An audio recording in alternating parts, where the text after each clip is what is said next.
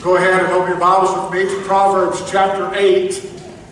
Kind of going backwards to Proverbs chapter 8. We've been there already. We're going to return there again, kind of as a, as a foundation point. But as you're turning, how many of you at some point in time, as a, as a means of encouragement, so somebody's trying to encourage you with these words, somebody has said, sticks and stones may break your bones, but words will never hurt you. Anybody ever try to encourage you with those words? I think most of us can say yes to that yeah, those, those words, they are, you know, being that stone, sticks and stones, yeah, we all know, yeah, they will break your bones. They will leave bruises and welts and all of those things that come with it. But it's a lie when somebody says that words will never hurt. Because we all know that words can hurt, and words can hurt a lot. We also know that what we say can never be unsaid. Once we say it, it's, it's there. You can't take it back. It's one of the many reasons why what we say, what we need to understand is that our words matter. Just think about the importance of words for a moment. How one word can change the entire meaning of a sentence, right? Like you include a not or a don't, or don't include a not or a don't in a sentence, it will radically change the meaning of, of a text, right? How many of you have sent a text and thinking, oh, I didn't mean to include a not, I didn't mean to include a don't, or you meant to include one. It changes everything. You start thinking about uh, emails and text messages, you think about social media, Twitter and Facebook, and the use of text, and you start realizing that it's important to make sure that we get our words right. Why? Because emotion, context, and meaning are attached to our words. We could be sending a message to somebody that we think is, going to be sarcastic. Sarcasm and text messages don't go well. That's why God created emojis, right? I would throw a smiley face. I'm just kidding. We used to use acronyms, right? I say used to, like it was in the olden days. like we used to talk to each other face to face. but we used to use the acronyms like LOL, right? What does LOL mean? Laugh out loud. We'll tell that to the pastor, but I'm sure you've heard the story where the pastor went trying to encourage a family who had recently just lost a, a loved one, and, and, he sent LOL to, to that family in a text message, thinking it meant lots of love. His heart was in the right place, but his text was not. he did not know the meaning of LOL, and so he's sending this grieving family laugh out loud. Can you imagine the grief, the pain that he must have had as a pastor um, in, in, dealing with that? I mean, I can't imagine. Now, I'm sure we all have story after story. I've already heard of stories out of the first service of, of individuals who were saying, I've got my own story of miscommunication, our own various versions of the laugh out loud type of, of situations. On at least some level, we all understand the importance of words.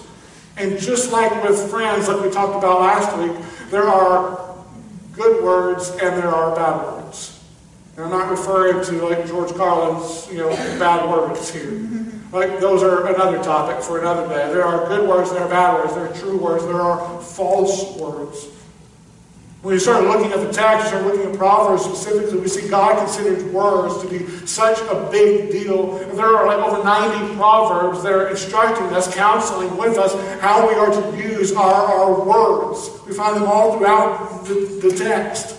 We see that there are more Proverbs dealing with words than there are with sex or money or family or friends. Which leads us to understand that words matter to God. Our words matter to God, and words matter to, to us, every one of us.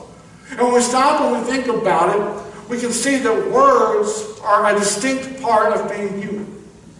They're a distinct part of being created in the image of God, who himself, he created everything out of by what? His word. He holds now all things together, how? By the word of his power. And he brings sinners from spiritual death to life in Christ. How? By his word. The power is found in his word. And then there's this call that is placed upon all Christians to go make disciples of all nations. It doesn't just mean go be a good example, though that's important. It's go to use your words. More specifically, go use the Word of God. Proclaim the Word of God to all peoples, teaching them everything that I have commanded you, teaching them to obey everything that I have commanded you, teaching them what it means to, to follow Jesus. So, needless to say, there is much to discuss here. With Proverbs saying so much on this topic, there's no way that we're going to be able to cover it all. We're not even going to try. But where we want to start is somewhere where we've already been. Proverbs chapter 8. He's talking about wisdom here. We see it picking up in verse 22. The Lord possessed me at the beginning of his work, the first of his acts of old. Ages ago I was set up at the first, before the beginning of the earth. When there were no depths, I was brought forth. When there were no springs abounding with water, before the mountains had been shaped, before the hills, I was brought forth. Before he had made the earth with its fields, or the first of the dust of the world. When he established the heavens, I was there. When he drew a circle on the face of the deep. When he made firm the skies above. When he established the fountains of the deep. When he assigned to the sea its limit. So that the waters might not transgress his command. When he marked out the foundations of the earth. Then I was beside him, like a master workman, and I was daily his delight rejoicing before him always, rejoicing in his inhabited world, and delighting in the children of men. Now, when we looked at this passage a few weeks ago, we looked at the purpose behind the, these verses, and we asked a series of questions. We asked, well, could this have been, could he have included this to point out the beauty of creation? We said maybe. Then we also looked and said, well, could this have been there to show that Christ's involvement in creation? Because clearly, Scripture tells us that all things are created through Christ and for Christ, and He Himself is holding all things together. So, is that the reason that this is in the text? And quite possibly. It's very true. All of that is true. But here, where the author includes it in the text and what is being said I think the, the, clear overarching emphasis here is that the emphasis appears to remind us that everything God did in creation, that everything that He ever does or will ever do is accompanied with and preceded by wisdom. Everything God does is preceded and brought with wisdom. So then the actual question here is what is the application here for us? What, what does this mean for us? And from this, what it means for us is quite simple. Everything that we say and do also must be accompanied with and preceded by wisdom. And that is especially true as it pertains to our words. Our words. Before we speak, we should always seek wisdom. Now, we are not very good at that sometimes, are we?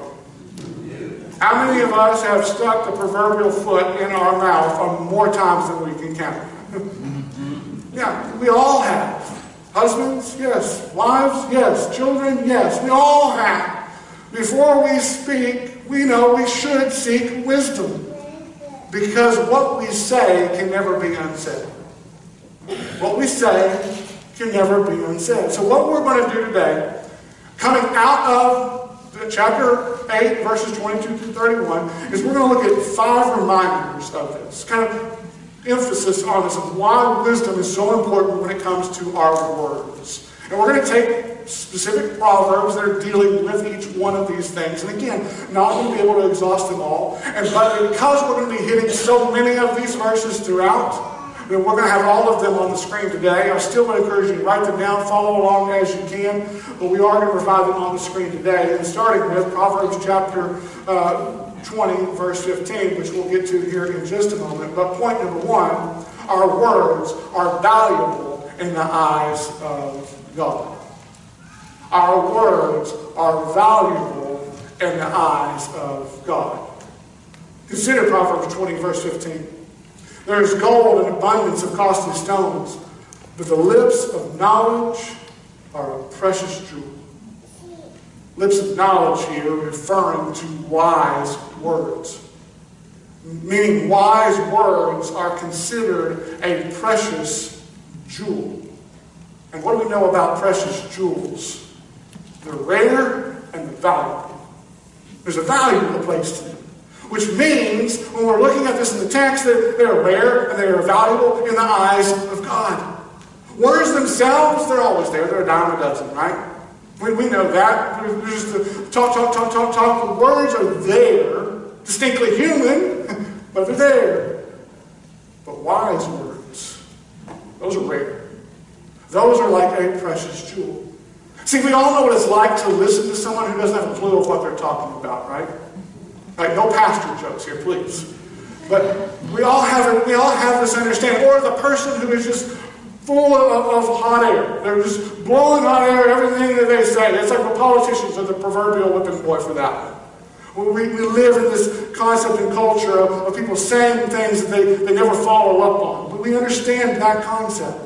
But we also know, or at least I hope we know, what it's like to, to, to sit under someone or to know someone where when they speak, when they rise, when they raise their hand to speak, everyone else gets silent.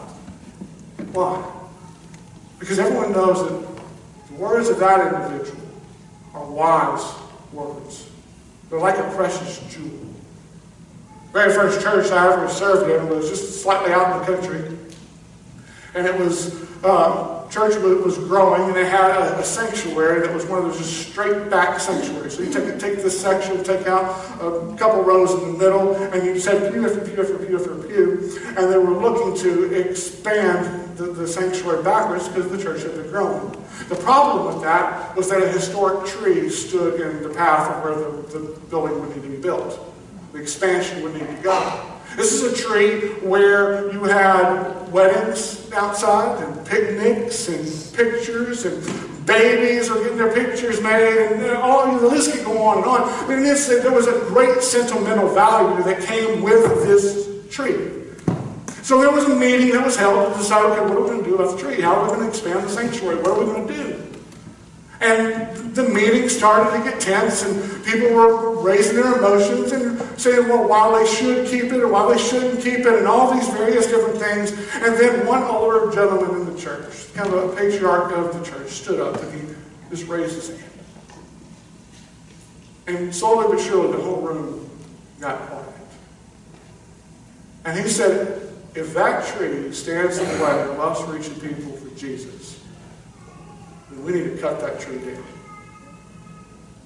And that was the end of the business meeting. The vote was taken, and the tree came down, and the sanctuary was expanded. Now, why were his words listened to? Because he had built up trust and the understanding that his words were wise. He didn't just speak all the time and full of hot air. It was wise words that came with this man. One example of why wise words are important. Why words themselves are important. They, they mean something. Number two, we, we look and we say our words can bring death and they can bring life. Look, look with me at Proverbs chapter 18, verse 21, where we're told death and life are in the power of the tongue. And those who love it will eat its fruits. Again, the tongue referring to our, our, our words here. And from our words can come both death and life. We've all probably heard the expression, if looks could kill. Most of us have probably received those looks at one time or another. But quite honestly, we understand in getting serious that, that words can kill. They can hurt deeply. Studies will show that the cause of many suicides is often traced back to words. Maybe they're hurt, hurtful words from, that we hear from, from others. Maybe it's a, a bully at school. Maybe it's social media. We never had to deal with social media, and bullying, and those type of things when I was growing up. But it's there. Maybe it's coming from so-called friends, like we looked at last week, the bad friends. Maybe it's coming from perfect strangers, or maybe they're the words that we speak to ourselves. That we hear running through our heads, telling us lie after lie that we're not good enough, that life's not worth it, nobody will ever miss me. And that's you today. Do not believe those lies. You are valuable. You are created in the image of God. And you matter not only to us, but to your Creator. You're important. But these lies that we can get in our head can tell us something else. A reminder of the great power of words. Words matter. Again, the application being that wisdom must accompany our words. It must accompany what we say, and it must accompany what we listen to as well. You need to understand even our, our careless words, words that we say in passing that we just don't even think, have a second thought about, they can have a devastating effect on those who hear them. They can. Think about how quickly a negative word can cut you. Like if you hear a hundred affirmations, positives, it's good, it's great, you're doing awesome, I'm so proud of you, I'm encouraged by what the Lord's doing in your life. I mean, just affirmation after affirmation after affirmation. And then one person throws a negative dart at you. One complaint, and you go home, and what do you find yourself focused on? The negative. You got a hundred positives, and you're focusing on the negative. We're all guilty of that. We all are.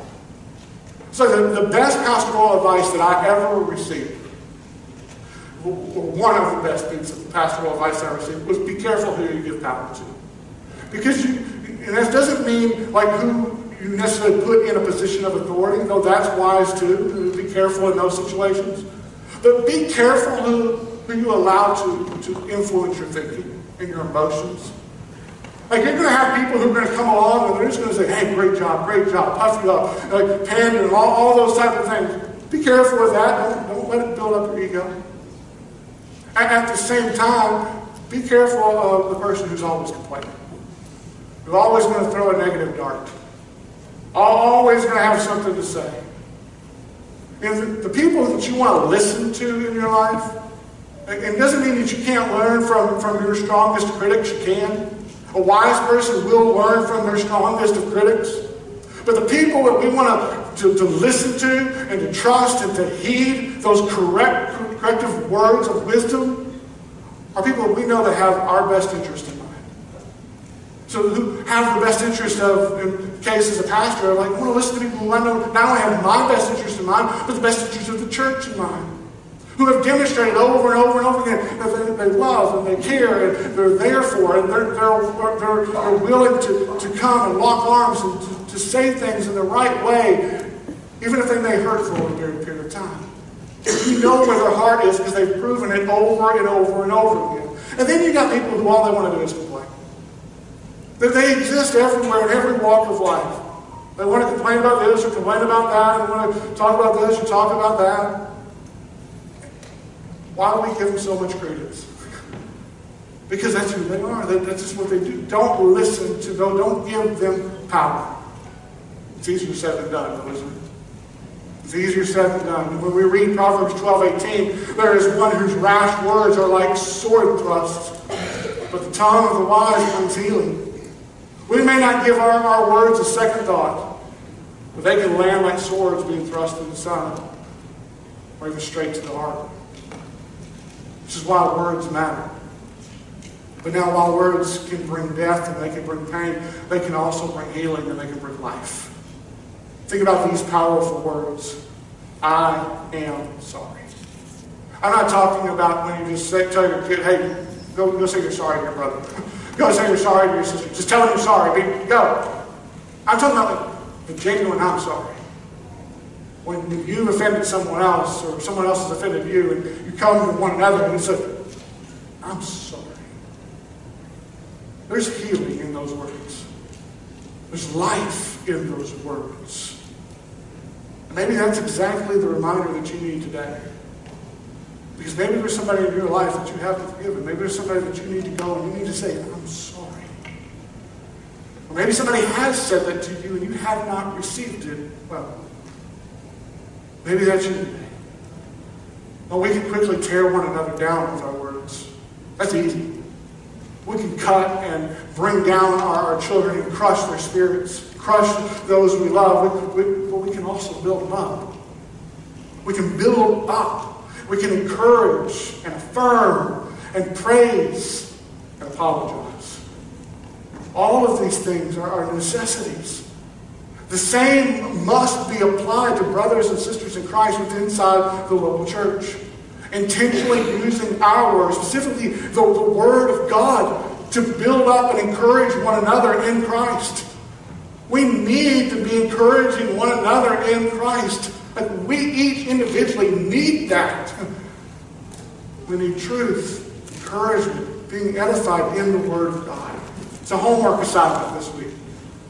Just reach out to somebody who you may not have reached out to in a long time, whether it's inside the church or outside the church. Reach out to them and, and encourage them with the Word of God this week. Just a means of encouragement. Number three, our words can create division. Our words can create division. Look at Proverbs 16, verse 27. A worthless man plots evil, and his speech is like a scorching fire. A dishonest man spreads strife, and a whisperer separates close friends. As a church culture, there are some sins we have no trouble speaking out of. And I, I probably need to revise that because I say a church culture. Because some churches have a very hard time speaking out against certain sins. But there are, are, certain sins that, that we see as clearly here. We, know that adultery and homosexuality and abortion, the list can go on, are sins that we can kind of throw up as, okay, we'll talk about that one, we'll talk about that one. Yes, they can all have devastating effects upon local churches if they go unaddressed. All of them can. But I have never seen any of them create the division in the church that brings. Never. Gossip will destroy a church. Verse 28 says, A dishonest man spreads strife, and a whisper separates close friends. Men and women, professing Christians, who have been friends for as long as they can remember, have been in church together, raised families together, gone on vacation, had events, like been in each other's small groups, all of those things. Gossip can enter in and divide the church straight down the middle destroying relationships. Proverbs 12 22 tells us lying lips are an abomination to the Lord, but those who act faithfully are his delight. Which again is a reminder that words are important. There are good words and there are bad words. And good words are always true. Lies, however, are, are not true. They're bad words, they're false words. Lying never builds up, it only divides and it destroys. Which is why we must be careful about what we say. We have to be careful about what we say. At the same time, we have to be careful about what we hear. Coming back to that again, we have to be careful about what we hear. As Proverbs 17:4 says, an evildoer listens to wicked lips, and a liar gives ear to a mischievous tongue. So the gossip is always wrong. The complainer is always wrong. Always. But so is the listener who does not squelch it. God refers to this person as an evil doer. And that's why speech is referred to as a scorching fire. Because division doesn't start with, with, with a fire, it starts with a spark. Just like a forest fire. It doesn't start with the entire, for, entire forest ablaze. It doesn't start with half the forest on fire. It doesn't start with a quarter of the forest on fire. It starts with a spark. And when that spark is not squelched, when it is not put out, it is not doused immediately, then those flames begin to get fanned and that spark becomes a fire. Same exact thing is the way many churches have been destroyed. Because it hasn't been put out at the spark. It's been fanned, and the flames being spread. So the question is, how do we avoid this from happening at Harvest? Let's be proactive here. How do we avoid this from happening here? Fire prevention. Fire prevention. We, we always want, want to know four things if we're in a conversation with somebody. It, one is what's being said any of your business. All right? Like, is it any of your business that we be talking about? My business, your business. Is it anybody's business that we be talking about this? Number two, is it true? Is it true? Three, is it edifying? Is what's being said, is it edifying? And four, does what's being shared need to be shared? It's a less southern way of rephrasing number one, right? Does what is needing to be shared, is being shared, does it need to be shared? And if the answer to any of these is no, then we don't share. We don't share. So when we find ourselves as, as a listener in a situation like this, and someone is sharing a problem that they have or with someone or something, or they're gossiping about this or that, the, the first thing that we want to do in every situation is politely interrupt them. Which is where we all get a little bit nervous, like, I don't want to be mean, I don't want to be rude. But just interrupt them. Say, I'm sorry to interrupt. I'm, sorry to in- interrupt. But have you gone to this person about this? Have you gone directly to this person about this? And nine times out of ten, the answer to that is no. Actually, 99 out of 100 times, the answer is likely no, they haven't. They're just voicing their frustrations, they're voicing their concerns, or something they've heard someone else say that may not even be true. So we want to squelch that. We go to the source, and after that, you want to make sure what you've heard is true. Just either ignore it altogether, or if you're going to make sure that you are. it's just you go to the source. If it's really bothering you, go to the source. And above all things, don't spread it. Don't share it. Don't fan the flames. This is a spot where we can just camp out so much longer. like every one of these points could be its own sermon, but we're, we're not going to do that. We're going to move on to number four. Number four, our words can instruct. They should instruct. Look at Proverbs 10 11. The mouth of the righteous is a fountain of life, but the mouth of the wicked conceals violence. We've talked already about how our words can hurt and heal, how they can bring division, but they can also instruct. They should instruct. That's why God says the mouth of the righteous is a fountain of life. There are words, uh, uh, these are the words that we see throughout Proverbs as the words of the Father to his Son. He's instructing his Son how and what it means to be on and remain on the path of righteousness. He's talking to his son, he's instructing him and saying, I want you to be on the path of righteousness. I don't want you going down the path of folly. Here's how you stay on the path of righteousness. He's instructing, him. he's giving counsel, he's giving advice, he's giving wisdom. But wise instruction like this also has to be delivered wisely, doesn't it? There's a way that it has to be delivered. Think about the words of Proverbs 15:1. A soft answer turns away wrath, but a harsh word stirs up anger. Think about it this way. You're talking to a friend, a spouse, a child, whoever it may be, and you're attempting to bestow wise wisdom upon them. And let's just assume it is wise.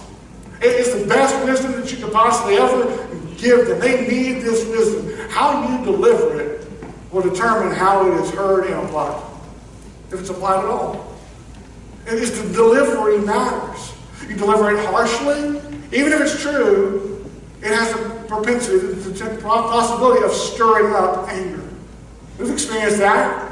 Somebody tells you something soft. My dad would, would come, and not being mean, but he would call up from work sometimes and say, Hey, Jeremy, how's the yard mowed by the time I get home? Oh, man, we got to mow the yard. and then other times he would call up and say, Hey, hey, Jeremy, I've had a really rough day at work today. I, really need the yard mowed by the time I get home today. All right? He's still telling me to do it, but it's coming to a different tone. Still didn't like doing it, but my attitude in receiving is, is, is totally different. This is what we, on the other hand, what we see is if we, if we deliver something gently, we deliver it softly, it has that ability to turn away wrath.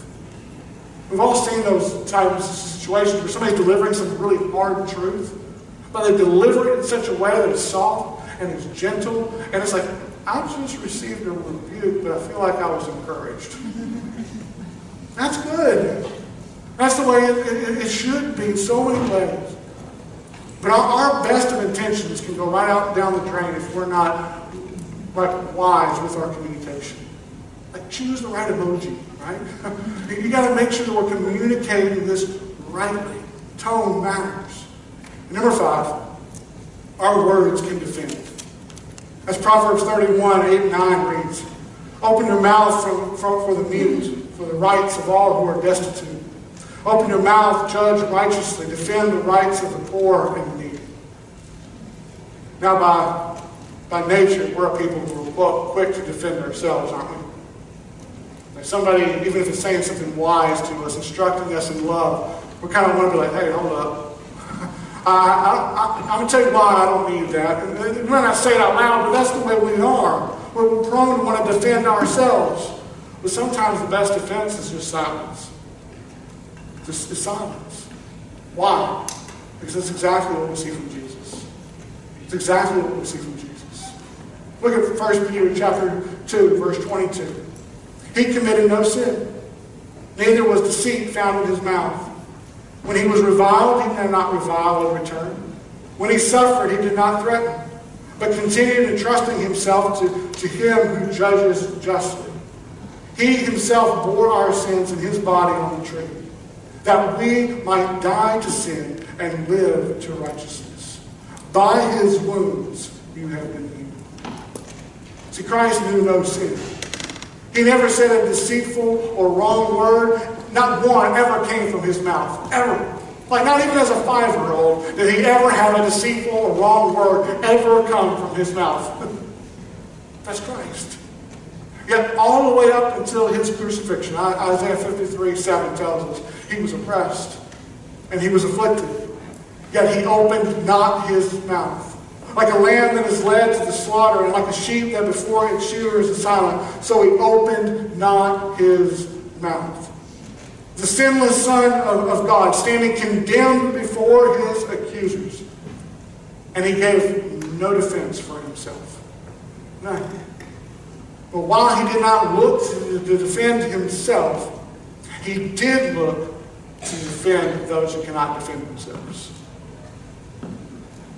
Speaks for us. He defends us. He, right now, is our advocate. He is our intercessor before God the Father. He who knew no sin became sin for us. So where we are condemned as guilty, dead in our sin, Jesus stands in our place and he cries out innocent. We are innocent. When he cried out the three words on the cross, it is finished. Those final three words he declared through those words that your punishment and my punishment and the punishment for everyone who believes and trusts in Christ as an only hope in life and in death. That punishment was paid in full. It is finished. The judgment that you deserve, you deserve no more. Words matter. Words matter. There's healing in those words. There's life in those words. And what we as followers of Christ need to understand is that we have an obligation. We have an obligation as we walk and we follow Christ, we have an obligation to open our mouths for the mute, for the destitute, to defend the poor and the needy.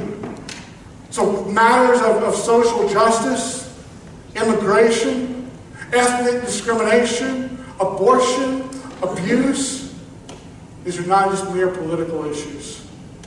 These are not mere political talking points. They're first and foremost biblical issues. And yes, they are complicated. And neither the Democrats nor the Republicans have, have this right. And I'm not saying that I have all the right answers. It is a complicated issue. But our answers will not be found in the House of Representatives. Our answers are in the Word of God. But while our first inclination at all times can often be to defend ourselves, to stand for our, ourselves, to think about our borders, to think about our bodies, to think about our rights and our families, we who are in Christ have an obligation to speak on behalf of our fellow image our fellow image bearers, and to be the hands and the feet of Jesus. We have an obligation, a mandate from Scripture to take the gospel to all peoples, to those who have never heard. As we looked at the catechism, Paul writes in Romans chapter 10, verse 13, For everyone who calls upon the name of the Lord will be saved. The everyone is both Jews and Greeks. The, the red, yellow, black, or white. The, the poor or the rich. Everyone. There are no borders when it comes to the kingdom of God. There are no ethnicities when it comes to the kingdom of God. There is one race, the human race, that is united together in Christ. Or we will receive the judgment of God. We either believe or we don't. But then the question comes how then will they call on him whom they have not believed? And how will they believe in him whom they have never heard? And how will they hear without someone preaching? Proclaiming, telling, sharing the good news. How will they do this? The answer is they can't, they, they, they won't. It's the necessity of words in salvation. Words are essential. It's sharing the gospel. Example isn't enough. Example is important. But example is nothing. We'll never lead somebody to Christ by just being a good example. We must use words to share and explain the gospel. Why? Verse 17. Because faith comes from hearing, and hearing through the word of Christ. So whether it's sign language or, or whether it's braille or, or whether it's words that are audible words that are coming out, words are necessity for sharing the gospel. We must hear and work before we can believe. And it's not it's just essential that we share words, because again, words are a dime a dozen, but we share God's word. God's word. It's, it's God's word that is true. And it's God's word that brings new life. And it's God's word that will last forever. We look and see in 1 Peter 1 23, since you have been born again, not of perishable seed, but of imperishable, through the living and abiding word of God. For all flesh is like grass, and all its glory like the flower of grass. The grass withers, and the flower falls word of the Lord remains forever. And that's why it's upon his word, the gospel, that God has chosen to build his church. Because it will last forever and ever. It is a good word. It is a lasting word. And it's a reminder that our words matter. Let's pray together. Lord, we thank you for your good word. We thank you for your Son, Jesus, who is the Word in flesh. And it is through your Word, the Bible, that you have chosen to reveal yourself to us, to reveal your plan of salvation, to tell us how we who are, are, are followers of you are, are to live. And for we who, who are your followers, who are called children of God. I pray we will be faithful with our words, faithful to seek wisdom when we speak. May we be a people who, who build up, not tear down, unite, not divide. Help us squelch any sparks of gossip and refuse to fan the flames of disunity. May we be united around your word and seek to faithfully share it both locally and globally, proclaiming it for everyone to hear. Lord, we trust in you to bring life. Let your word do your work. And we ask this in Jesus' name. Amen. Let's stand and sing together.